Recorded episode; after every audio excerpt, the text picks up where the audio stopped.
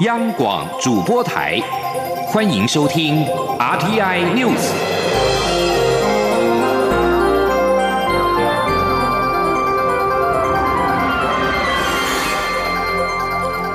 各位好，欢迎收听这节央广主播台提供给您的 RTI News，我是陈子华。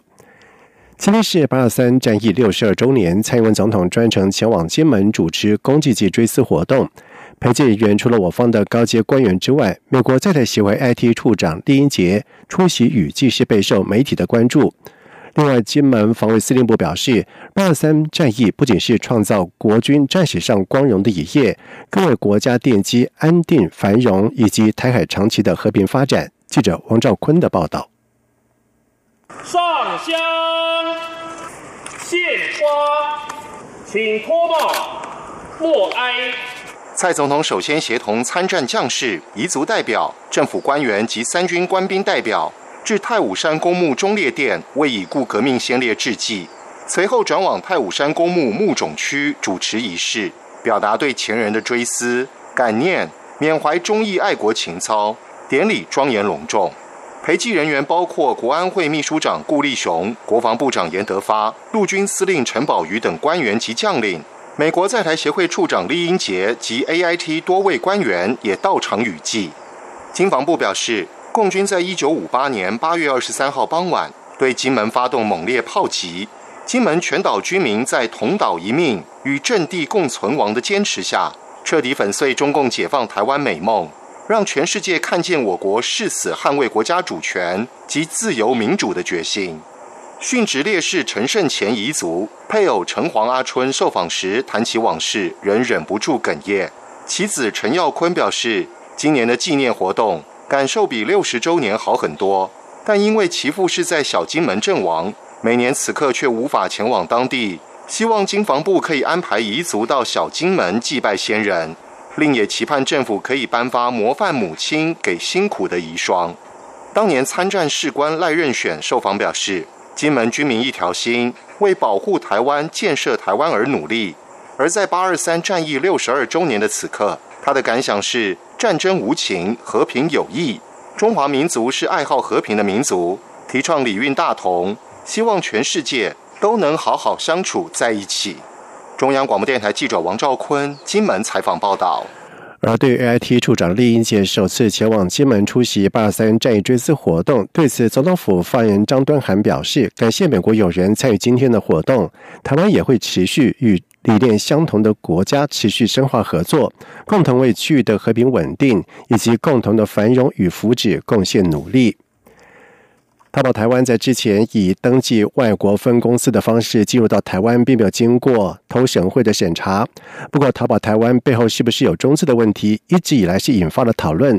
而经济部投审会也展开了调查。投审会在今天表示，淘宝台湾如果有入资，事前就应该申请；如果没有申请，就是违规。而目前也正在调查当中，没有时间表。记者陈林信宏的报道。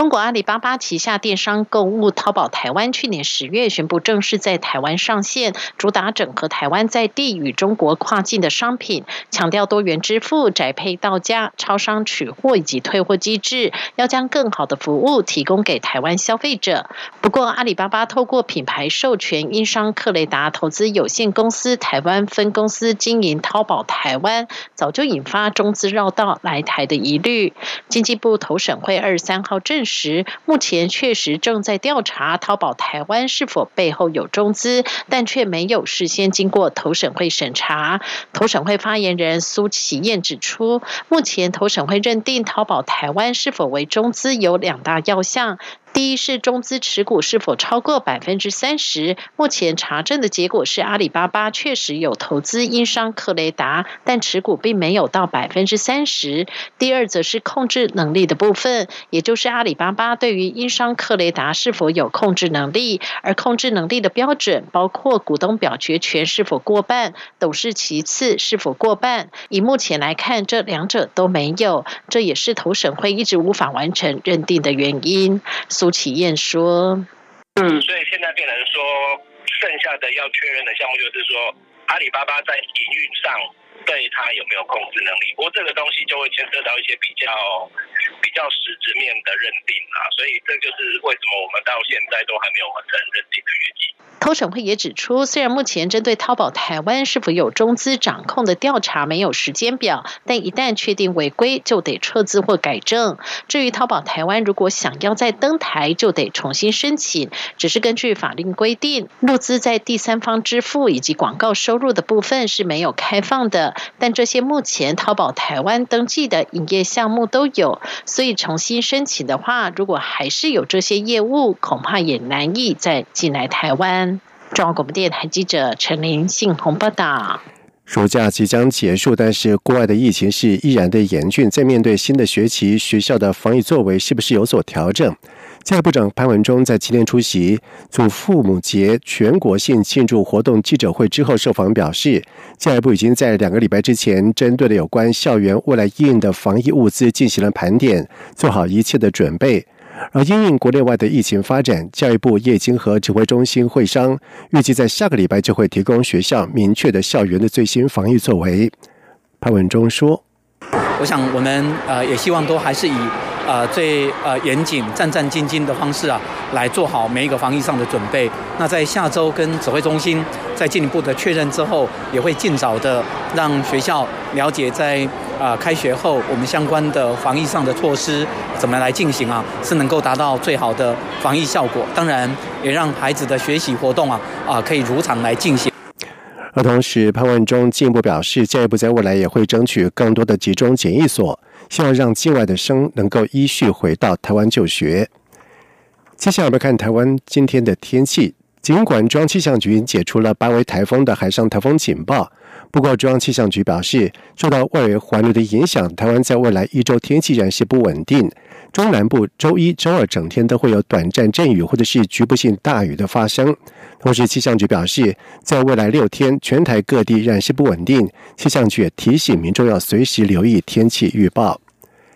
在外电消息方面，伊朗民航组织主席德甘尼桑加尼在今天表示，根据在今年一月间遭到伊朗意外击落的乌克兰国际航空公司一架客机的黑盒子分析的资料显示，这架客机是遭到两枚飞弹击中。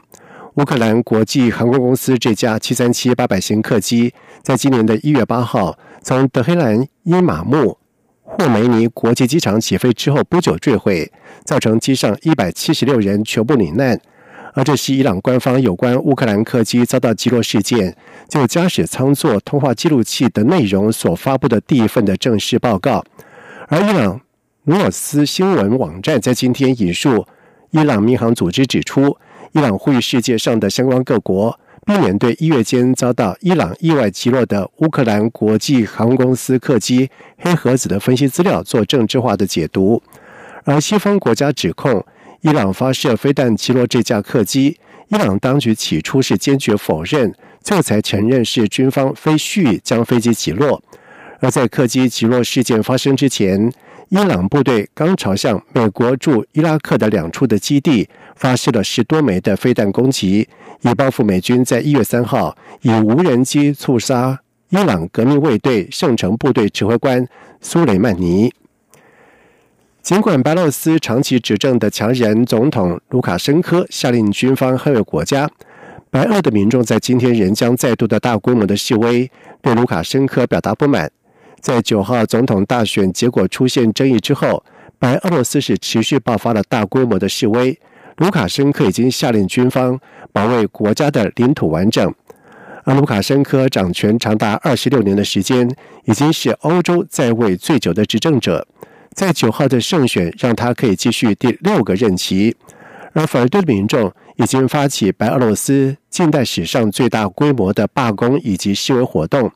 反对他的连任，并且要求他下台。而在上个周末，白俄罗斯各地有超过十万人上街示威。